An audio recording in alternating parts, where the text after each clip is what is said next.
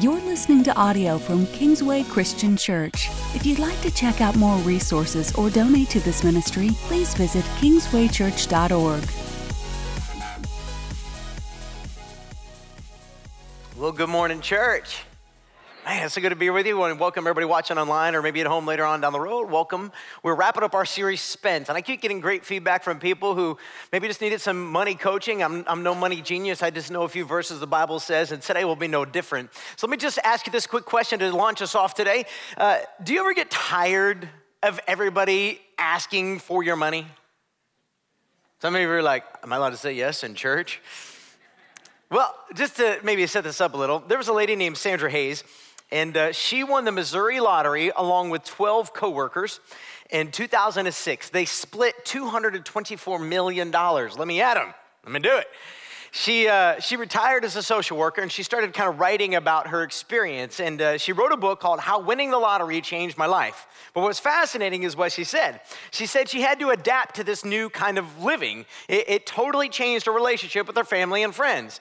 In fact, she said, and I quote, I had to endure the greed and the need that people have, trying to get you to release your money to them.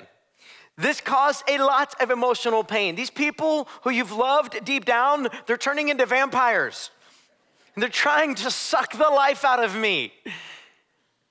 So think about it for a minute. We're coming up on Christmas. We're almost to the end of Thanksgiving and we're getting there, right? Like it's time. You got kids, maybe grandkids, friends, family. You're going to see literally beggars, right, on the street. You're going to get people mailing things home to you, telling you, give money to this or give money to that. There's going to be life group Christmas parties, company Christmas parties, Black Friday, Small Business Saturday, Cyber Money Monday, and Give Back Tuesday. How are we doing? You got any money left? Maybe you didn't win the lottery, but you're feeling depleted from all the asks. I don't know about you. My kids are already brainstorming and dreaming and telling me all the things they want, which are about a hundred times the amount of things they're actually going to get. Unless my mother is watching, in which case, do not buy them more. I'm just kidding. Ironically, in the book, The Advent Conspiracy, three pastors wrote this. I love this quote. How strange and sad it is that debt and consumerism reach their pinnacle on the morning we celebrate the birth of Jesus the Savior who came to liberate us from these things. You ever read the Christmas story? At least up until the birth, we've got the wise men, they're a little bit different, but up th- till the birth, there's only one person who gives anything in the entire story. It's God. He's the only spender in the story. Everybody else is a receiver. Everybody else. And the Bible has a ton to say on both giving and receiving. I literally could spend our entire time today reading you Bible passages and not get to read them all. But what I do want to do today is focus in on a few of them because just like debt and just like saving and just like all those other things, I think the Bible has tremendous wisdom that's going to help guide your life. Some principles about the way God built things. In Second Corinthians chapter 8 verse 9, Paul writes this. You know the generous grace of our Lord Jesus Christ. Though he was rich, yet for your sake he became poor, so that by his poverty he could make you rich. That's very confusing if you don't just stop and think about it for a minute. What does that mean? Well, Jesus in heaven was worshiped as God. He was very rich. He became poor, came to dwell among you. Literally, it says he had no place to lay his head. He didn't always know where his next meal was coming from. He became poor so that when he died on the cross, he could give you life, which would make you what? Rich. The riches often talked about in scripture are the riches of God's presence and his blessing and his provision in your life. God gave you that when he gave you Jesus. God intended to make you rich, but not necessarily in the way that maybe we're thinking of. We at Kingsway believe that, that our mission in life, if you could just summarize it in one very simple phrase, it's this, you ready? Is to become like Christ. At the end of every year, we can simply ask this question Were we more like Christ in 2018 than we were in 2017? If we could keep answering yes collectively and individually, then we're doing good. We're accomplishing what God has purpose for us. So when it comes to this, our goal is to say, Who is God as it relates to being generous? And how do we become like Him? What we don't want to become is like Ebenezer Scrooge. Does anybody even know who Ebenezer Scrooge is today? And I'm not talking about DuckTales. Great cartoon, though kind of fits the bill.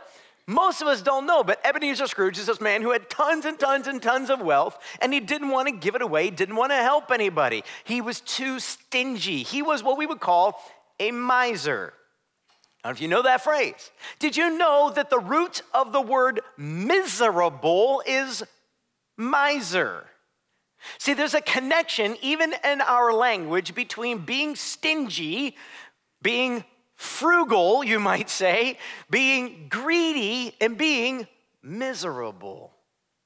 Now, let me ask you this question Have you ever daydreamed? If I could just, for a brief moment, just win the lottery, I would so pay off my kids' houses. I would put away retirement plans for all of my family members. I would buy my spouse that thing she's always wanted but couldn't afford. I would pay off my parents' home in debt. I would, have you ever had that dream? Some of you are like, yeah. I have that dream. In fact, it was, it was like a month or so ago. I went back to visit my mom, and um, my mom was like, wow, did you see that the new Powerball, I can't remember what it was, like up at like $720 million, some crazy number, because they changed the way they count it. So now the number's getting bigger, but it's also harder to win, or whatever the number was. And she's like, wow. And I was like, yeah, one of these days I hope to win that. You know, the problem is I don't buy tickets. So if one of you, Christmas this year, okay, so um, just kidding. But here's the catch we fantasize about what we would do with hundreds of millions of dollars. But the reality is this what you do with what you have is what you would do if you had more. Let that sink in for a minute. What you do with what you have is what you would do if you had more. The problem is never a more issue. The problem is always a contentment issue, as we talked about last week. It's always a matter of what am I doing with what I have. In fact, there's a guy named Jack Whitaker. Jack Whitaker also was a millionaire prior to winning the lottery. He won $315 million in West Virginia in 2002. He was 55 years old. He had a construction company he was a president of at the time. Four years after winning the lottery, he lost a daughter and a, gr- and a granddaughter to drug overdoses. He blamed both of those on what he called the curse of the Powerball. In fact, according to ABC News, he said, and I quote, My granddaughter is dead because of the money. You know, my wife had said she wished that she had torn the ticket up. Well, I wish that we had torn the ticket up too. Whitaker was also robbed at another point of $545,000 while sitting in his car in a strip club parking lot eight months after winning. He says, and I quote, I just don't like Jack Whitaker. I don't like the hard heart that I've got. I don't like what I've become. Money will change you. Did you know that? It may not change you for the better. My guess is this if you are a generous, generous person with whatever it is you have, then you'll be a generous person if you were to have more. But if you are a miser now, guess what you'd be with more? A miser. Now you might say, oh no, you know how many millions I'd give away? Yeah, but again, think about the whole. If you had $225 million and you gave 2 million away, that would be generous, but it really wouldn't be any more generous than maybe some of us are still being today. You're like, Pastor, you gotta be so harsh? Don't worry, it gets worse. I mean, better. Let's just ask a really honest question, okay? Because this is the one I'm telling you, I'm giving you biblical wisdom. I'm gonna get a lot of Bible verses here in a minute. Where is the healthy line between sinfully spending all that I have and joyfully leveraging it? Like, does the Bible tell me anywhere where I can stand in there? Well, I believe this. I told you this for three weeks now. I'm gonna keep saying it. The Bible's teaching on money wants to give you freedom and peace and joy. In it, when it comes to money, if I start to talk about giving and receiving, if I'm talking about those things and you don't feel freedom, peace, and joy, then your heart is not where God's heart is. Because you might love your money more than you love God. Or you might be afraid and intimidated because you have unbelievable debt. What I want to talk to you about is supposed to give you freedom and peace and joy because they're biblical principles that God has put in place. So let's talk about real quick what the Bible says. We're going to look at a lot of verses today, so I don't expect you to keep up. Just watch the screen, they'll all be on there. Proverbs chapter 11, verse 25. Let's start with this. Here Solomon writes A generous person will what? Prosper. Whoever refreshes others will be refreshed. This is what I would call a promise. This is a statement. It's a general statement. It doesn't mean if you're generous, you're never gonna have a bad or hard season. It's not what it says. But what it is saying is if you will choose to be generous, you will prosper. There are many, many, many Bible passages that back this up. That God is the one who gives. And so when God gives and you are join his heart, you become like him, and then you give, he gives you more so you can keep giving. He's not gonna give you more so you can get rich. It's about prospering so that you may be refreshed. Again, Jesus says it's better to give than to receive. That doesn't mean we don't receive. It just means that there is something in the connection of giving that we can't explain. It just reflects who our Heavenly Father is. Check this one out. I actually saw this one this week. I was at a spiritual retreat this week. I got to go to Colorado, where I'm pretty sure Jesus lives in the mountains, at least I saw him again. And um, I was with a few other pastors, and one of the pastors shared this verse, and I was like, man, I'm writing that down. I'm sharing that Sunday. Here we go Psalm 112, Psalm 112, verses 4 through 8. Even in darkness, light dawns for the upright. For those who are gracious and compassionate and righteous, good will come to those who are generous and lend freely, who conduct their affairs with justice. Surely the righteous will never be shaken, they will be remembered forever.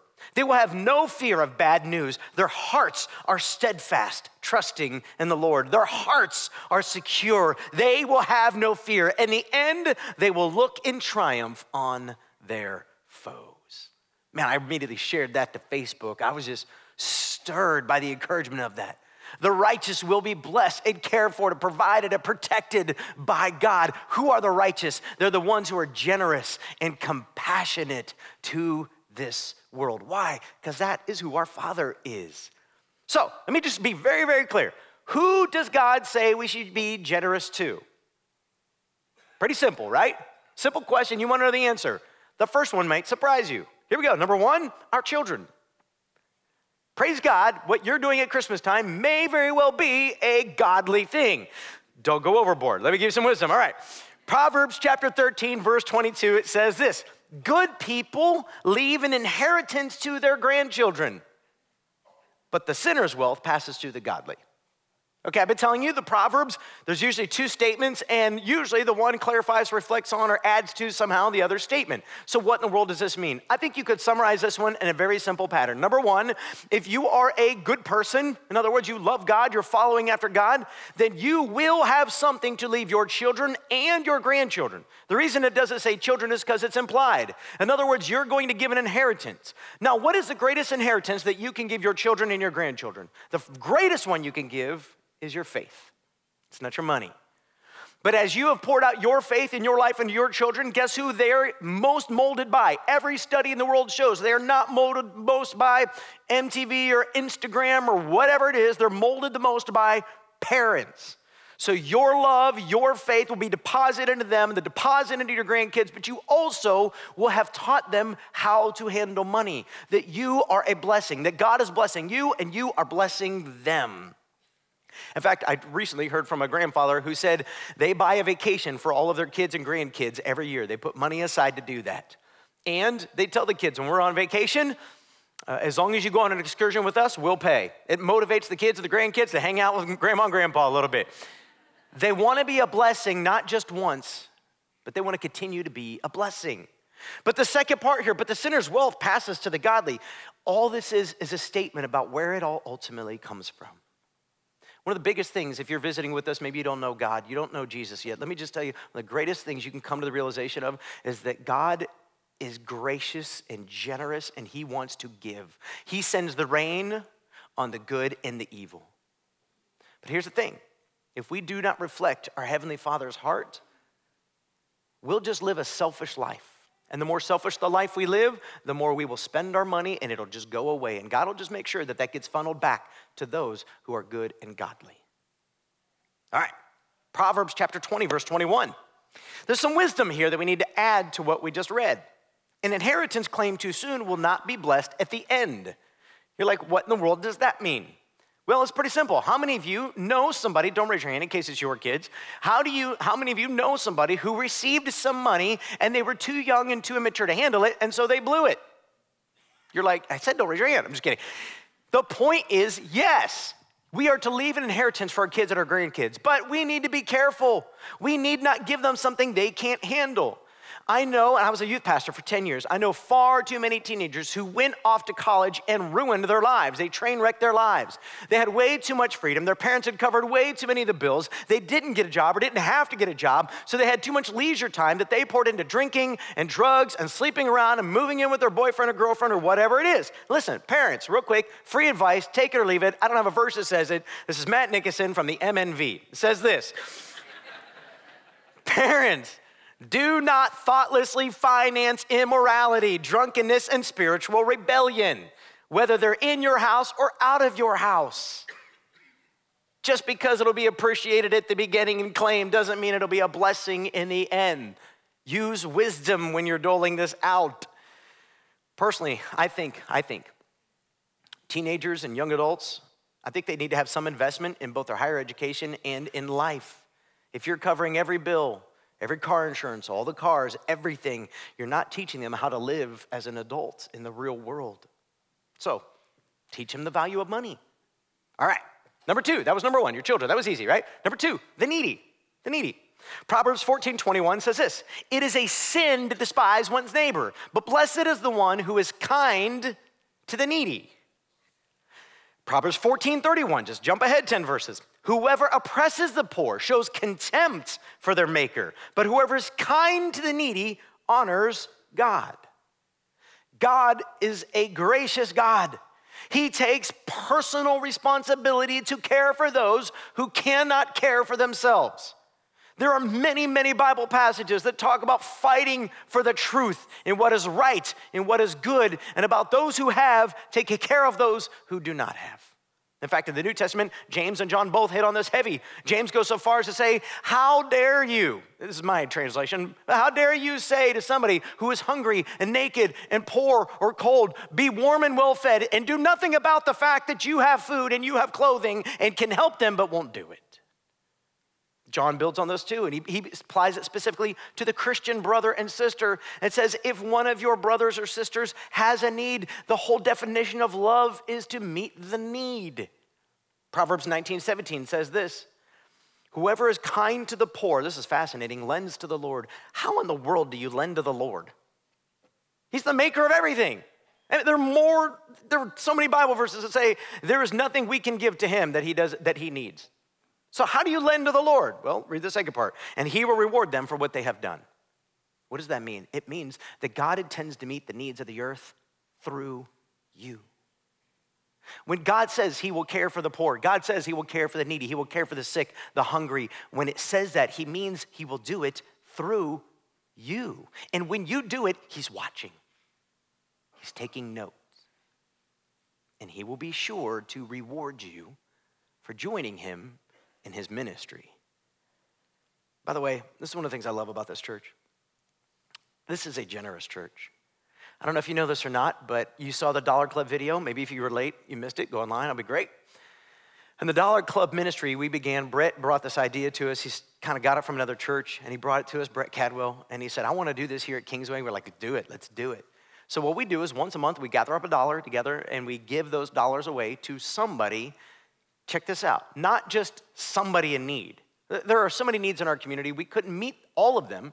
But what we try to do is try to fulfill these Bible passages. We want to be generous to generous people. We want to provo- provide lifeblood, hope, resources to people who are being generous. And they're giving their lives, they're giving their effort, their energy to meet needs in the community. We want to come alongside them and lift up their arms that are weary from ministry and work and say, keep going, don't quit, God loves you. And every time we show a video, it's like, that's so cool, isn't it? In the last two years since we began this ministry, we've given away almost a $100,000. Amazing.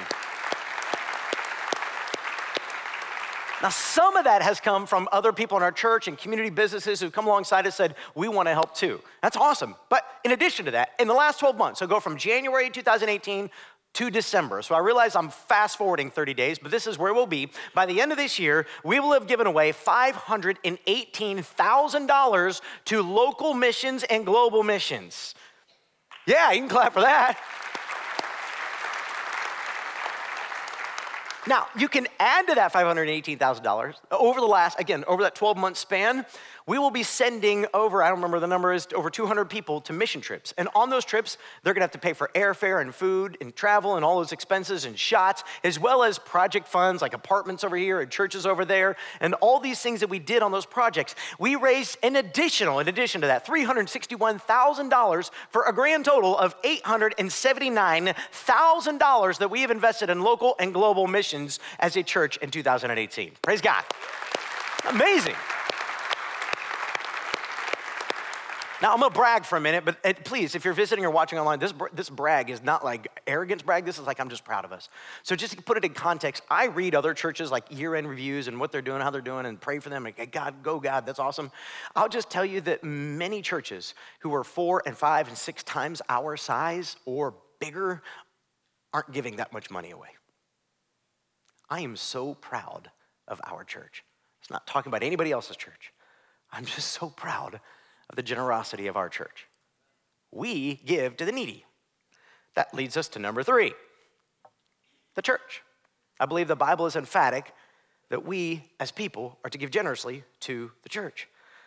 In fact, if you were to just go Google later and look up, it's funny, like you could say that in a sermon, it, it makes sense. Like 10 years ago, I was like, what does that mean? If you were to just Google later, you would find that the most generous people on the face of the earth, hands down, are Christians. Christians specifically in local churches. There are all kinds of phenomenal organizations begun by Christians. There are also many nonprofit organizations, not knocking what they've done, but it's really not even close. The Christians, hands down, are the most generous. In many communities, both in America and around the world, there are churches who take care of people who are hungry and cold or sick or hurting. And churches are the ones who've begun those. Have you ever noticed how many hospitals around the United States and around the world have names like Baptist or Lutheran, Presbyterian or Methodist? Why? Because Christians have consistently been the most generous.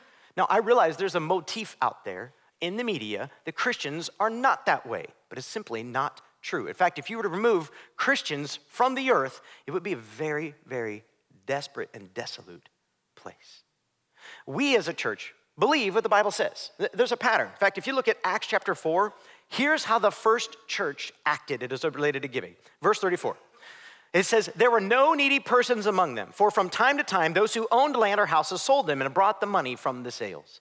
So, what would happen is people who had extra would sell the extra they had, like, I don't need two coats, one coat will keep me warm, and I'll take the money and I'll give it to the church. Because the church leaders, guys like myself and others on staff, Brett and Todd and others, and Dan, we pray about and are always looking at opportunities to advance the kingdom of God all over the place. How do we help fulfill the commission of God, the mission of God on the earth. And the early church said, you know what? We're not as equipped to do that as the people who see those needs all the time, like the church leaders. So they would bring the money to the church to redistribute. And that's what we do. Here's the reason why that's powerful. Because if I go and help somebody on the corner and I give money, and I do, or if I find somebody and I help them, you know who gets the credit? Me. And I gotta be honest, I love the credit. I'm not gonna lie. I love helping people, and people talk about how awesome I am. I know. My kids, one of the favorite statements around the house is, Dad is awesome. I have trained them well. they also say, boys rule, girls drool, and I don't know where they got that. But here's the thing giving through the church takes our ego out of it. Because what happens when you give through the church is Jesus gets the praise and his church gets the gratitude.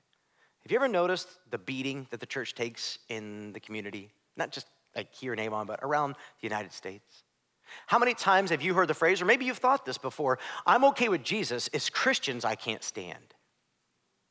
The church is more known today for what it's against than for what it's for. So, what happens is when we collectively bring our dollars together, we collectively make a difference in the world, and then collectively, God gets the praise. So, giving this way really takes advantage of our combined wisdom and our combined resources. We can go further faster. And when you give to the local church, you could see up close and personal the results. You could see people being won to Christ, lives being changed, marriages being saved, families being restored, children and teens being disciplined, and you can even take a mission trip and see the significant work being done around the world. But here, I want you to know something, because if you're sitting there going, I don't know, I don't know, this whole giving to the church thing, whatever. Okay, so here is our ethic as a church. This comes right out of the Bible. When we talk about money, this is our dream. Second Corinthians chapter 8, verses 20 to 21. We as a church, this is our dream. We want to avoid, Paul says, any criticism of the way we administer this liberal gift, for we are taking pains to do what is right, not only in the eyes of the Lord, but also in the eyes of man. In other words, what Paul is saying is a lot of people will say, well, we stand before God. Yes, I will stand before God for every dime that is spent. However, a lot of people have manipulated money and funds saying, I stand before God, and not letting anybody else look into it. That is not our goal. That's not our hope. That's why we have an organization called CapinCrouse, and they do a review of our stuff all the time. Every year, I believe it is, and they look into our finances and they give us a grade. How you doing? We get a phenomenal grade every year. They give us feedback. Here's some ways you could improve. Before we make any legal decision, we go to them and say, "Here's our documents. Here's our plan. Would you give us feedback?" We want to be not just right before God, but we want to follow the fiduciary law. Some of you are like, "I don't know what that word means." I didn't either until I became a lead pastor. We want to follow what the government says is right and is legal. But even beyond that, we want the community to know we are investing the money that you give to us in a way that is honorable before God. I'm proud of this church. I'm proud of us. So now, let's talk real quick. What are three reasons for us to even give at all? We kind of talked about where we give. Let's talk about why we give. Well, the first one is this it's an act of worship. I don't know if you knew that. Most of us, especially if you are in my generation, I would be considered a Gen X. I'm close to millennial, but I'm not quite. And uh, I'm too far away to be considered a boomer. Um, praise God for both of those things. I like being Gen X and messed up. We don't know who we are, we can fit in anywhere. But anyway,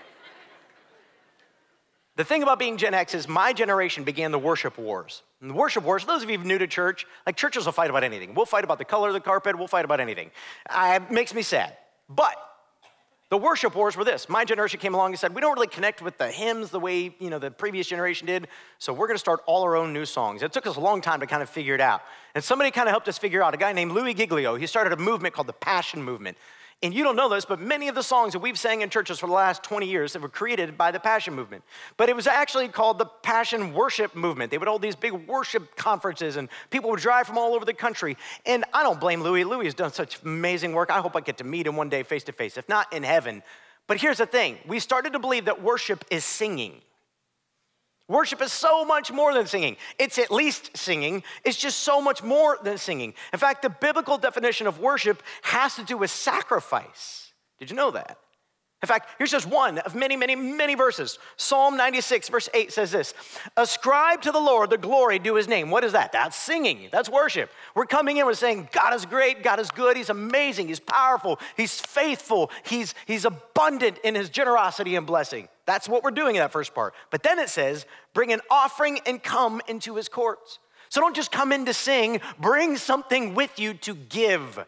Worship, it says in verse 9 the Lord and the splendor of his holiness. Tremble before him, all the earth. I don't know if you know this or not, but the very first time the word worship is used in the Bible, I asked the last service, nobody got it. One guy was close. It's when Abraham takes his son Isaac up on Mount Moriah.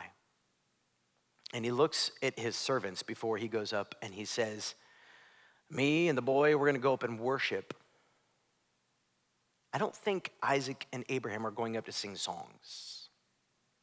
Abraham was taking his son up the mountain to be faithful to the Lord and make the greatest sacrifice a person could make. But he looks at his servants and says, We're going to go up and worship, and then we'll come back. See, worship is directly connected to sacrifice and offering. All right. Second reason why we give is this is to align our values to God's values. I have a friend who's uh, getting a job promotion, and with that, he doesn't know what yet, but he's gonna make a significant amount of money more than he's making today. And I'm so happy for him. I'm so proud of him. But here's my advice you are living and surviving at what you make today. Before you find out what that number is, you need to sit down and make a plan with your spouse and say, what are we gonna do with the increase?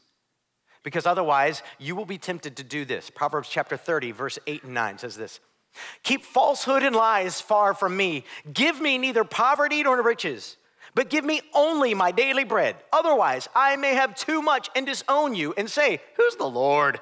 Or I may become poor and steal and so dishonor the name of my God. What is Solomon saying here? What Solomon's saying is a great piece of wisdom. If I have too much, I will be tempted to think, I don't need God, look at all that I have. But if I have too little, I'll be tempted to think that God won't provide and go and take it for myself. See, when we become generous, what we do is we basically live in the constant place of God, it is your job to provide for me. Everything I have is yours, so I trust you. So, God, whether I have a lot, I'm gonna trust you by being generous and living in the fact that you will provide. I can be generous today if I have a lot, knowing you will give me more. I can also be generous if I don't have a lot, knowing you will give me more. I'll never have to steal and I'll never have to forget you because I'll always just walk with you.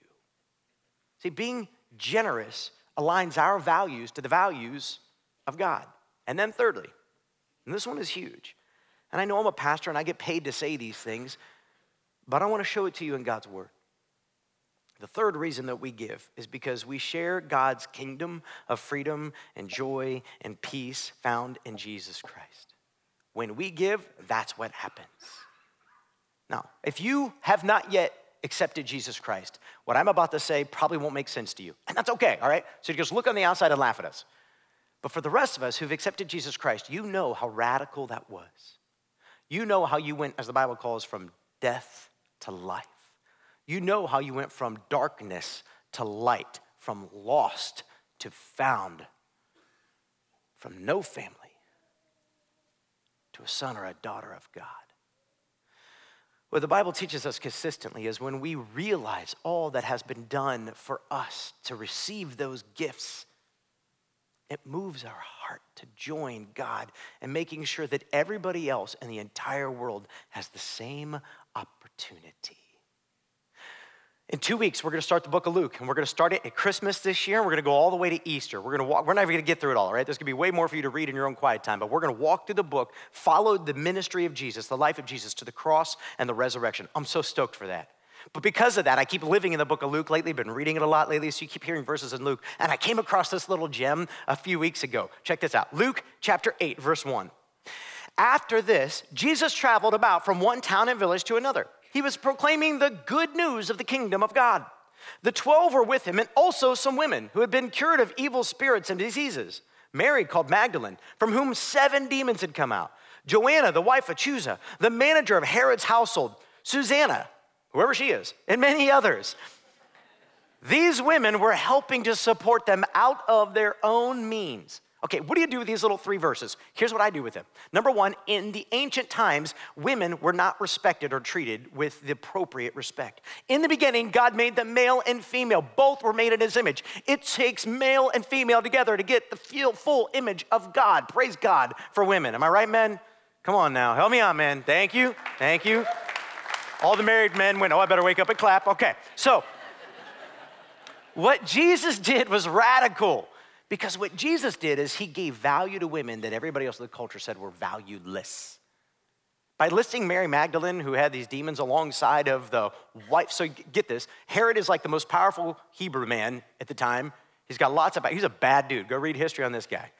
But the guy who runs his household, his head servant, his wife converts to the faith. And we list those two ladies side by side because it has nothing to do with rich or poor, has nothing to do with prominence, has nothing to do with any of those things. Here's what it has to do with. It has to do with did they meet Jesus? And these ladies, see, nobody would have ever given women prominence in that culture. I mean, if you want to accomplish something great, you don't go talk about the women who are doing it. You go talk about the great men who are doing it. And Jesus go grabs a bunch of fishermen, tax collectors, and these ladies. It's like, Jesus, who are you building this kingdom of? I'm building this kingdom of people who've been set free. And then notice what it says at the very end. And when they've been set free, they helped out in setting others free out of their own means. The message of the gospel is so radical, it transforms cultures and communities and governments today. It's one of the reasons why many foreign governments repress Christianity and won't let it in. You could bring in almost any other religion, do not bring Christianity in, because it'll blow the whole thing up. It'll take the power away from the greedy and the prideful and hand it to the people and say, you know what? God loves you. He's for you. He's with you. Now let's go be a church. And the point is, when we get that, we join Jesus in advancing that to the end of the earth because we believe that message of peace and joy and freedom is the very message everybody needs. Dave Ramsey, I don't know where he got this, but he knows way more, more about money than I'll ever know. Dave Ramsey said this If every Christian in America tithe, that means gave 10% of your income, every Christian in America, not the world, there would be no more welfare in 90 days, there would be no more church debt. In the next 90 days, the entire world could be evangelized, and there would be prayer and schools again because churches could buy and fund every single school. There is a sleeping giant in America, and it's the church. And I want to be a part of a church that is set free. So, with that, I want to spend our remaining moments together sharing with you where I believe God is taking our church. There are two parts to this. Part one is I don't know yet, and I'm going to ask you to pray and fast with me. Part two is I do know, and I'm stoked to tell you. Let's deal with part one. You ready? Do you guys remember the series? Maybe if you were here with us, called Experiencing God. Anybody remember that? See your hands, help me out. All right. In Experiencing God, I challenged you with this. I said one of the main points of the series was that God has invited you to join him on a mission. We're going to see where God is at work, and then we're just going to join him in that work. Well, that wasn't just a challenge for each of you, that's also a challenge for us collectively as a church, as a community of faith, as a body of believers. So, we know that God has invited Kingsway, not just you, but us, all of us, to join him on a mission. And we have our eyes open to see where God is at work. So we've accepted that. As your pastor, we're going, okay, God, what do you want for this church? As long as you'll have me here, we want to go somewhere and do something significant to advance the kingdom. So here's a question What has God been saying to us? Well, here's what God has been saying about our Avon campus. Here is a look of our Avon campus. You can see the building out here. Here's the, the track, sports fields, and then we actually own, uh, we used to develop these. We've kind of left them for a while because we've been praying. We've had a number of ideas pop up, things we've looked into, and so far we don't have a clear leading from the Lord. What you can see here is approximately 50 acres. It's remained underdeveloped and undeveloped for almost 40 years. We believe that God gave us this land for a reason. We believe He expects us to maximize every resource to advance His kingdom. It's ultimately about people meeting Jesus, though. So if you took an aerial shot of this land a decade ago, and two decades ago, and three decades ago, it would pretty much look about the same. Jesus tells a story in Matthew 25 about a man who gave some of his workers resources to invest. Then he left for a long time, and then he came back to see what they did with it. One of the workers did nothing. He was the worker given one talent. So when the master shows back up, he took away the talent and he gave it to another worker who was properly investing the resources. Matthew 25, 29, Jesus says, For whoever has will be given more, and they will have an abundance. Whoever does not have, even what they have, will be taken away. That humbles me.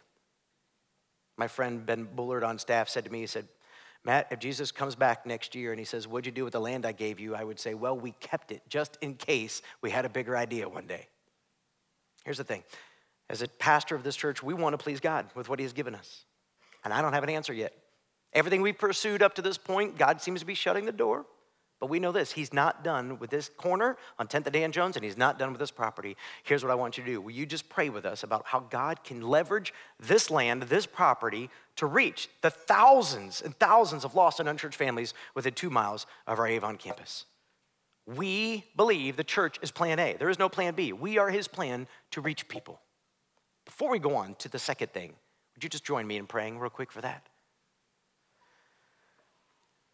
Heavenly Father, I don't believe you're done with 10th and Dan Jones. I believe you planted this church here over 40 years ago. I've seen it do amazing things.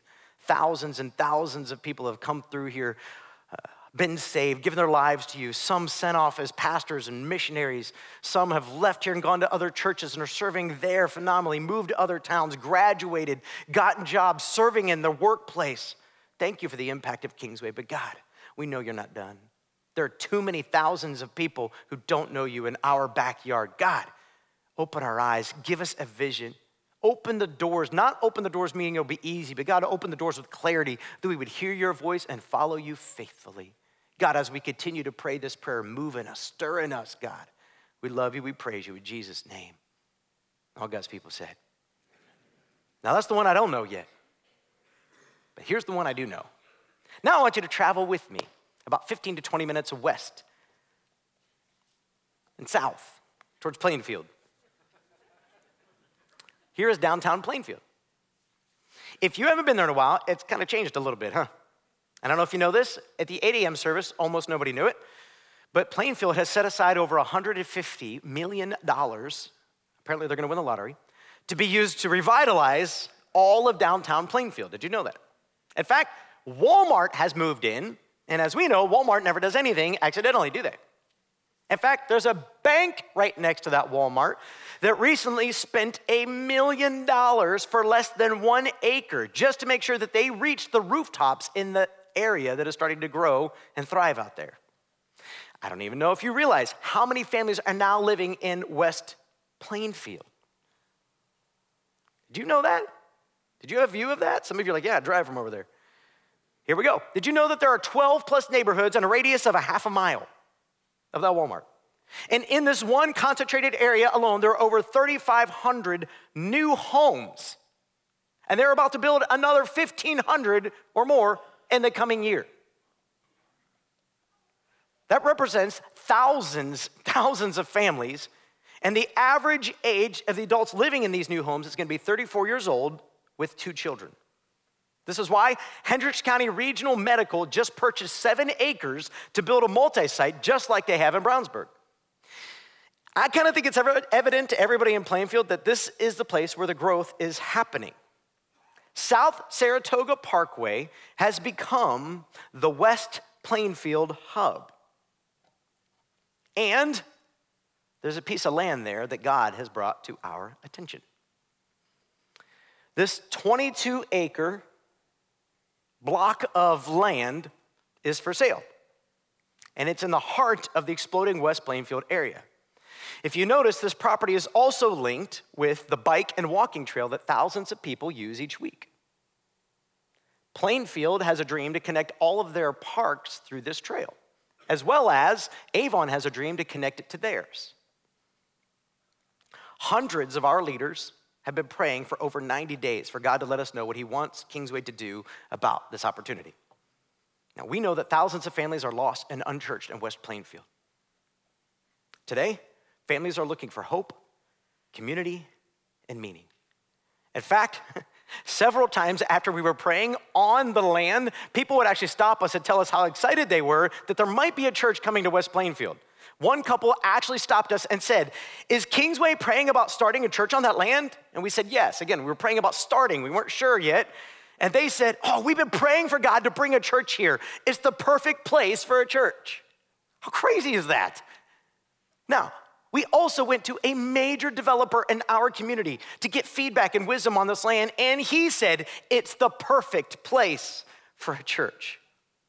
So I'm excited today, as your pastor, to let you know that our leaders have heard God's voice on this decision and we are joyfully united. Kingsway is buying that land and planting our first multi site in West Plainfield.